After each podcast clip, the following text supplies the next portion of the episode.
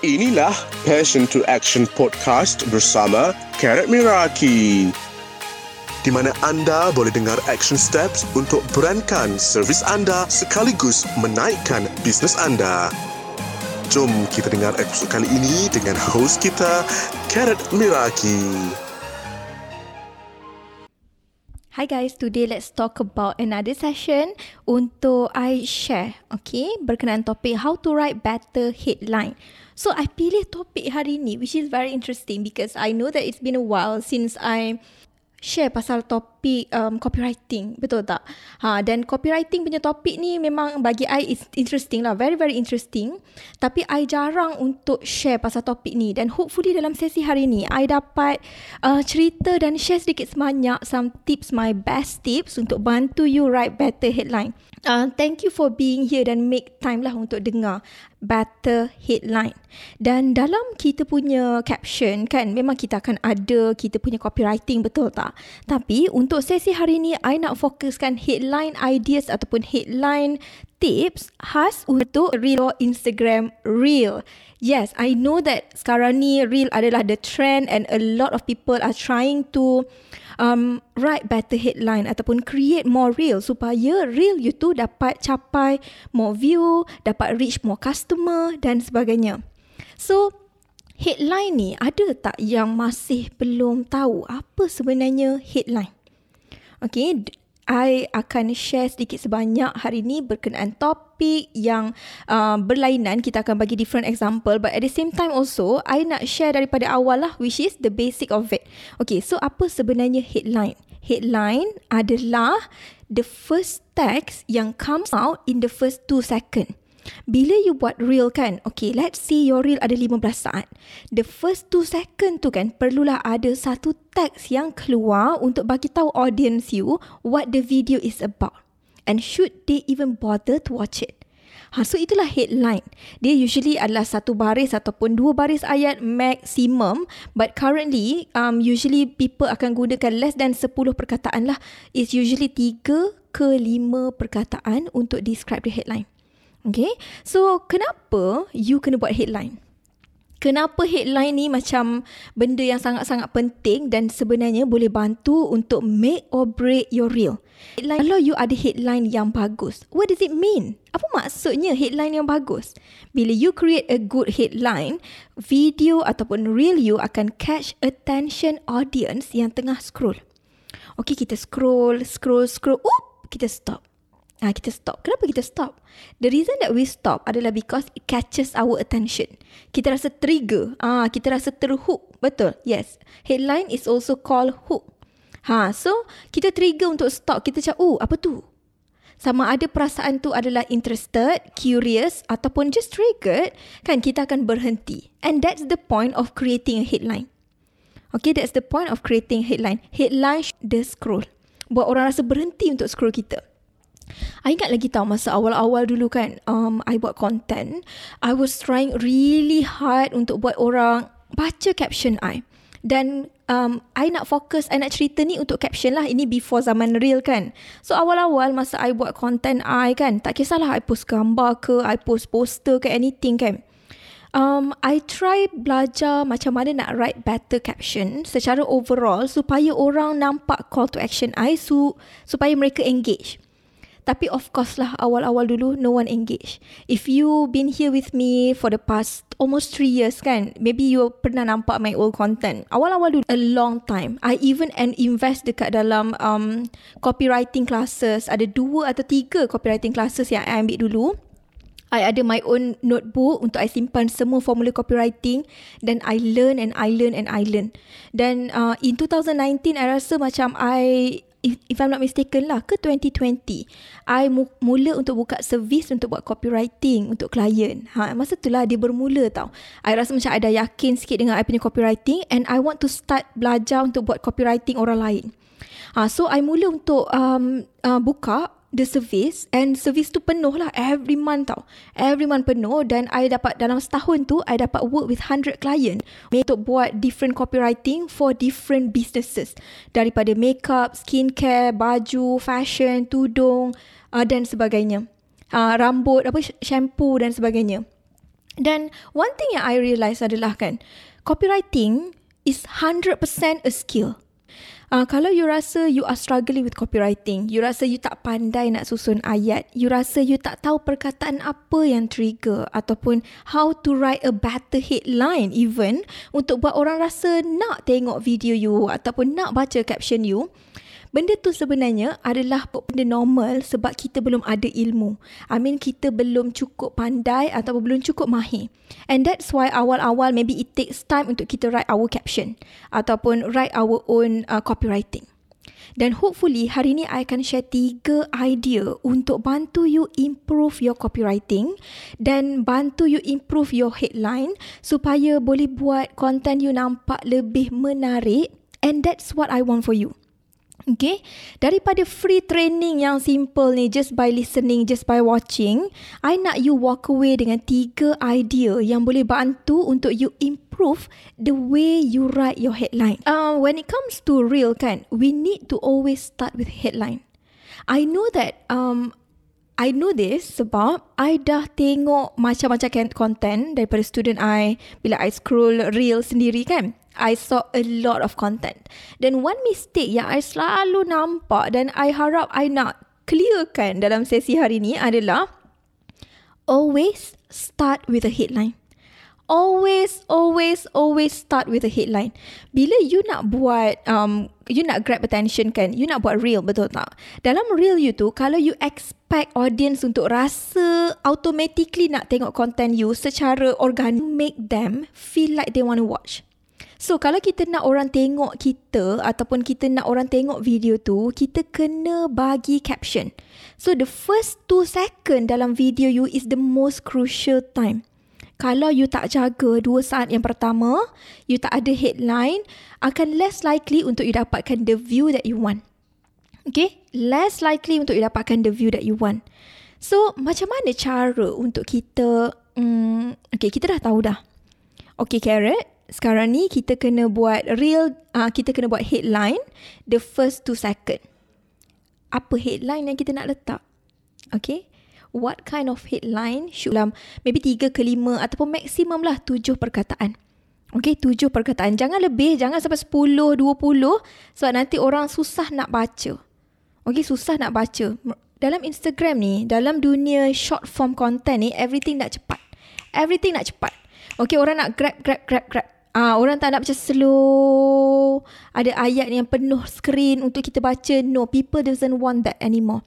Ah, so it's important for us to know that jugalah sebelum kita masuk kepada tiga tips yang I nak bagi hari ni untuk bantu you tulis follower ataupun your uh, your potential customer. Okay, so dah ready ke? Okay, so tips yang pertama untuk you tulis a better headline adalah untuk gunakan perkataan you instead of I. Okay? Just use you instead of I. I ulang lagi sekali just in case you tak dapat catch. Gunakan you instead of I. Dalam copywriting you, make sure untuk you gunakan perkataan you. Kisahlah whatever uh, voice yang you gunakan ataupun jenis perkataan kan. So, always address the person who is watching. Dalam headline you, always try selagi boleh address the person who is watching. Bila kita buat macam ni kan, bila kita gunakan perkataan you, itu akan membantu untuk grab attention audience. Macam, oh, I ke? I ke? You tengah bercakap dengan I ke? Is this me? I qualify diri sendiri sama ada macam, oh, I nak tahu benda ni. Ataupun I tak nak tahu dan I scroll away. Bila kita gunakan perkataan I, okay, itu adalah pasal diri kita. So untuk orang di luar sana yang maybe belum kenal pasal oh, kalau mereka mereka nampak konten berunsurkan I pasal orang tu, pasal the creator, uh, audience akan rasa macam maybe it's not for us. Especially because I don't know you. I tak kenal siapa yang buat ni. Okay, so less likely untuk mereka trigger a certain reaction. I nak bagi contoh copywriting. I dah brainstorm siap-siap untuk I share the example. Okay. I want you to pay very close attention. I akan cuba baca B. A. Three things you should know before buying a cleanser. Okay, this is copywriting A. Three things you should know before buying a cleanser. I versus copywriting B. How I choose my cleanser. Okay, copywriting B, how I choose my cleanser. Bila you dengar this content ataupun bila you nampak this headline, which one yang akan rasa you trigger a certain reaction? Adakah three things you should know before buying a cleanser ataupun how I use my cleanser? Bila kita tengok kan, macam akan nampak, kalau orang tu gunakan perkataan I, kita akan rasa macam, kita akan rasa macam dia cakap pasal diri dia. Tapi kalau dia katakan you, okay, how you, tips, sorry, three things you should know before buying a cleanser. So, kita akan rasa macam, okay, apa yang I kena tahu? Ada benda yang I tak tahu ke? Okay, tapi kalau dia kata how I choose my cleanser, it's about her. And kita yang tengah tengok ni, maybe rasa macam tak relevan untuk kita. Because it's not about us, it's not for us. Okay, unless lah orang tu adalah influencer. Contohnya Vivi Yusof um, punya headline dia kata how how I choose my cleanser. Kalau Vivi yang post, Nilofa, Fazura, kita nak lah tahu okay macam mana dia pilih. Tapi untuk orang yang tak kenal macam kita ni business owner ni, if we make it about us, akan susah untuk kita dapat attention audience. Bukan tak boleh you gunakan I. Tapi I tu you boleh gunakan dekat part kita punya warm audience. Orang yang dah kenal kita, dah biasa dengan kita. So kalau kita recommend anything, they are more likely to be interested. Okay? Tapi kalau lah dekat real tu kan kita post, kan stranger yang nampak kat di luar sana. Selain daripada follower kita. So kita nak masukkan this follower ataupun these people supaya mereka rasa included.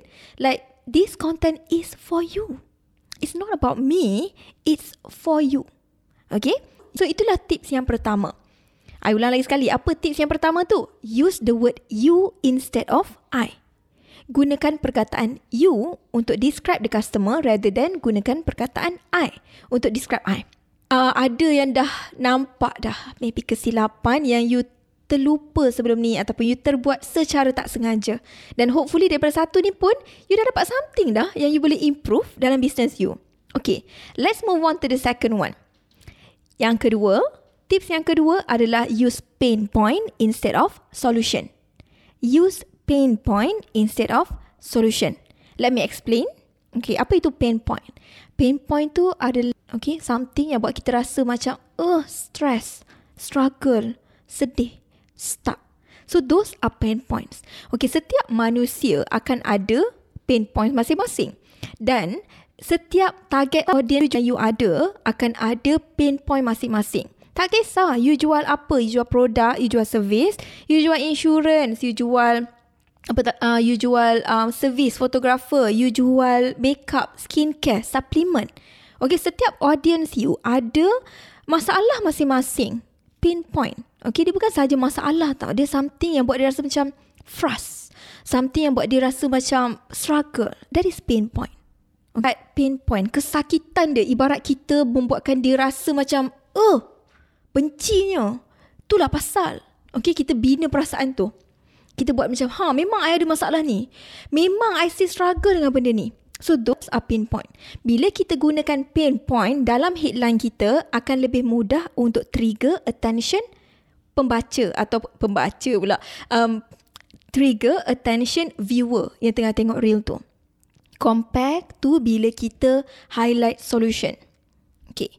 Solution ni adalah kehendak, keperluan, apa yang audience tu nak sangat desire. Okay, itulah solution. Dan most of the time, the solution adalah kita punya produk lah. Ataupun a result yang produk kita boleh bagi. Produk kita boleh turunkan berat badan, boleh bagi kurus, boleh bagi sehat, boleh bagi kulit cantik. Okay? Tapi, uh, kulit yang tak cantik ada ataupun kulit bermasalah lebih baik daripada kulit cantik. Okay?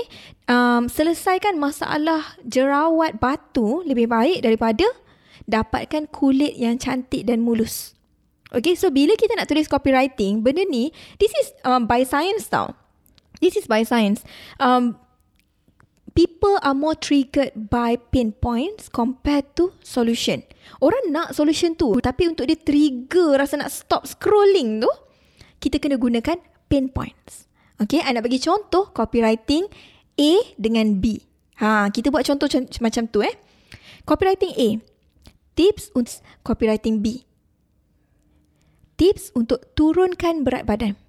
Which one yang you rasa macam lagi interesting?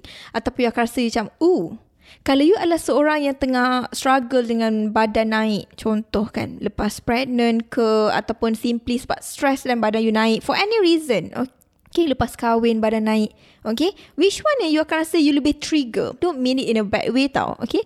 Trigger maksudnya kita macam, ooh, okay. Uh, tips untuk dapatkan badan yang sihat, ataupun tips untuk turunkan berat badan, A ataupun B. Jawapan dia B, betul tak? Ini I bagi contoh yang simple lah sebab I nak bagi you mudah faham. Okay, I nak bagi you mudah faham something yang boleh relate, yang semua orang boleh relate. Ah, sebab tu I tak pilih example yang macam dog gift ke apa ke kan. I pilih example yang simple like turunkan berat badan. Ha, so kita akan rasa lagi nak tengok video tu bila dia pasal turunkan berat compare tu nak dapatkan badan yang uh, cantik, sihat, kurus dan sebagainya dalam diri kita. Okay? Alright. So itu yang kedua. So I ulang balik yang pertama tadi. Kita just recap balik. Yang pertama adalah use the word you instead of I. Yang kedua adalah use pain point instead of solution. So uh, tips yang I share ni kan sebenarnya kan it sounds so simple betul tak? It sound like something yang maybe ada yang tengah fikir sekarang. Alah kira I dah try tak jadi pun. Ataupun I dah cuba tapi tak jadi pun. Okay, kalau ada yang berpendapat begitu, listen up. Okay, I want you to focus right now. Okay, these are all best practices. Okay, dan kalaulah kita buat tak jadi, mesti ada sebab. Okay, dan you kena figure out apa sebab tu. Adakah sebab konten you tak cukup um? Adakah seringnya disebabkan perkataan yang you gunakan tak cukup triggering action daripada audience? Ataupun you tak tahu macam mana nak tulis dengan lebih baik? So, semua yang I ajar ni kan kita boleh gunakan untuk kita improve sikit-sikit. Okay? Tapi at the end of the day, dia bergantung kepada content tu secara overall. But the most important thing that you can do right now adalah jangan fikir pasal um, I dah buat tapi tak jadi pun. Tapi instead, you fikir macam ni. What can I do right now with this information untuk improve the next time? Apa yang you boleh buat lepas ni dengan information yang you dapat hari ni untuk improve business you ataupun improve content you. Ha. So, uh, daripada dua idea ni pun, I know that kalau you betul-betul nail down dan you gunakan dan you practice dan practice dan practice dan practice, you akan mula untuk nampak yang macam, oh, ha, betul. Audience lagi trigger ataupun lagi interested untuk tengok content pasal pain point compared to solution.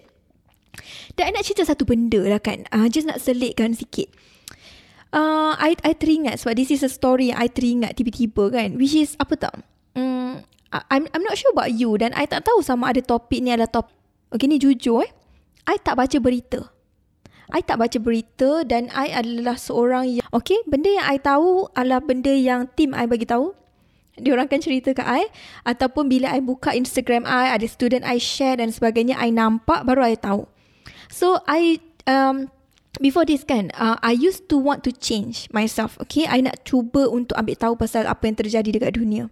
Okay, so what I did was I follow um, account-account dekat dalam um, Instagram yang berunsurkan um, macam account tak ingat lah macam utusan Malaysia ke apa tak kan? Tapi uh, account-account berita lah. Okay, account-account yang ceritakan berita and keep you updated about what's going on.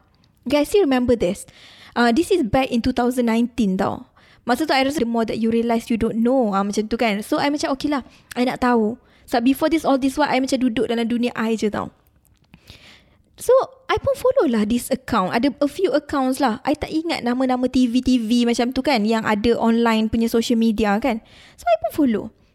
Tapi I start to notice one thing tau. Every time I buka Instagram, I akan nampak account-account ni bercerita topik-topik negatif.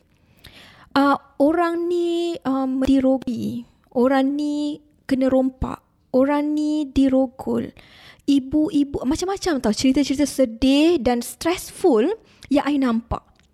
Dan benda tu, it triggers a certain emotion dekat I tau. You know, macam I macam, kenapa ramai seorang yang jahat ni? Mana cerita-cerita yang baik? You know, like, macam, and then I start untuk buka IG, uh, IG tu kan. I tak ingat IG yang mana. So, I buka, I tengok tau. Like contoh imagine eh, macam sembilan grid. Okay, sembilan grid hanya dua sahaja dalam grid tu yang berbu- berunsurkan good news. Macam ada pelajar cemerlang, you know. ada macam pelajar cemerlang. Yang lain kan semua cerita yang macam scary-scary tau. Dan I rasa kan portraying dif, uh, bad punya story saja, negative story.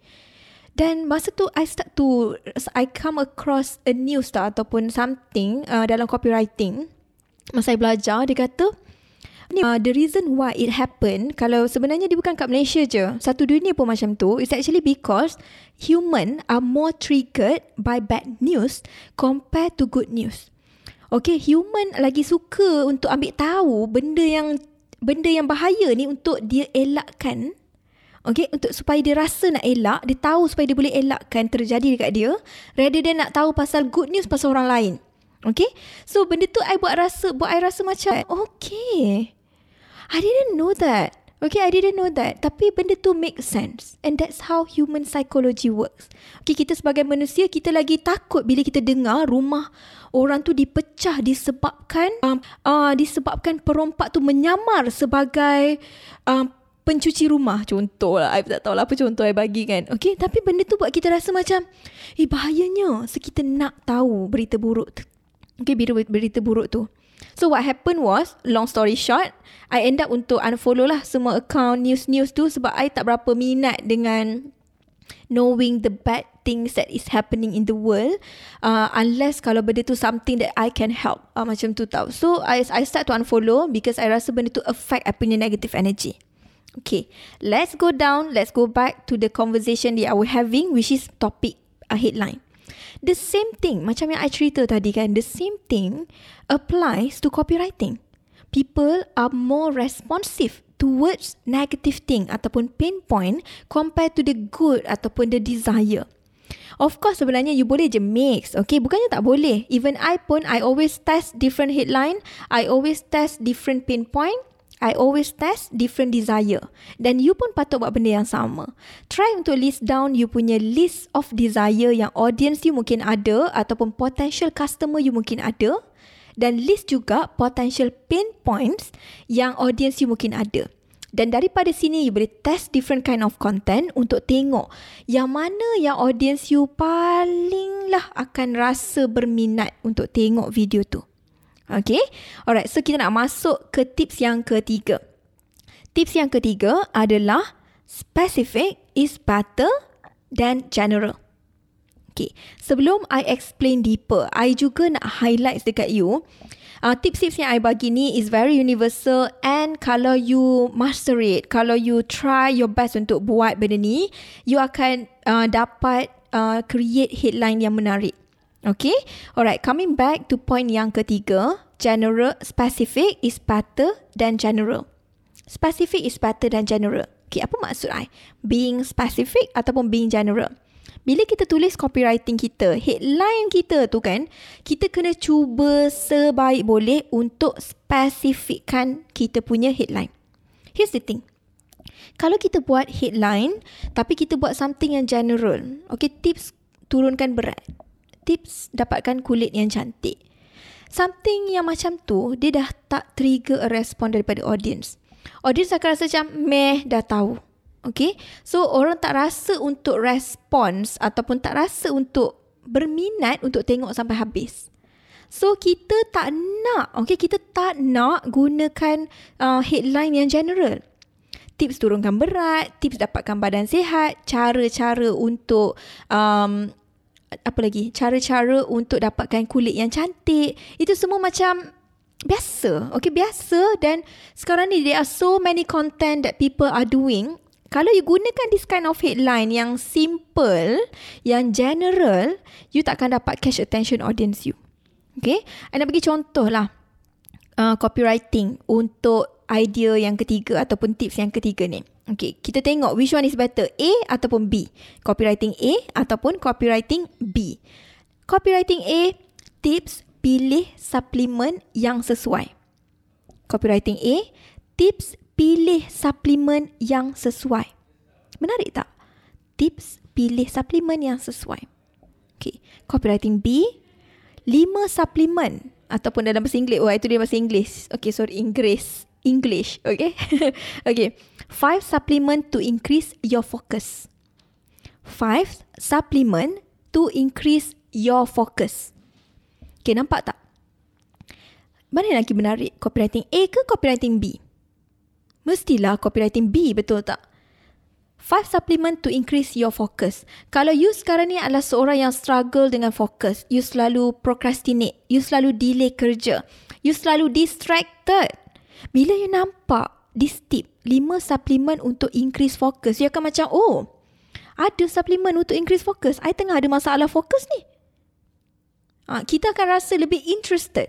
So, it's important untuk kita make sure that it's specific tau. Jangan generalize cantik, pandai, kurus, okay, besar. Tapi instead kita buat something yang lebih spesifik. Kalau makanan, same thing. Okay, kalau makanan pun same thing. Jangan cakap sedap je. Jangan cakap sedap. Tapi instead kita cakap yang macam contoh cair, lele, extra cheese. Betul tak? Kita akan highlight dan kita akan gen, kita akan spesifikkan lagi untuk buat orang rasa macam oh nak. Instead orang rasa macam hmm, sedap. Ha macam tu. Ha so these are a few things yang personally kan dia nampak sangat simple but I want to repeat. I nak jadi macam broken record and re- repeat so many times dekat you. It's simple but it works. Sometimes it's not about the hack Okay, it's not about uh, different hack untuk kita dapatkan ataupun untuk kita jadi lebih pandai, lebih power dan sebagainya. Tapi it's about doing this small ataupun simple thing over and over and over again and improving ourselves every single time. Okay, every single time. So itulah cara untuk kita improvekan copywriting kita, headline kita which is tiga tips ni. Sebenarnya ada banyak tapi kalau I cerita banyak sangat pun nanti uh, takut you tak buat. So kita start dengan tiga dulu. So going back ataupun let's recap balik tiga tips untuk bantu you write better headline. Yang pertama adalah use the word you instead of I. Gunakan perkataan you instead of I. Yang kedua, use pain point instead of solution highlight masalah seseorang, something yang trigger a certain negative emotion rather than sharekan solution. Dan yang ketiga adalah specific is better than general. Ha, make sure untuk masukkan numbers, make sure masukkan something perkataan-perkataan yang lebih spesifik untuk menggambarkan apa yang you nak share rather than gunakan perkataan yang vague, generic dan kita biarkan audience kita kena buat assumption sendiri. Okay, so kalau you rasa macam you nak try, which I hope you do, please let me know how it turns out. Dan I rasa itu sahaja untuk sesi hari ini. I'll see you in the next one. Assalamualaikum.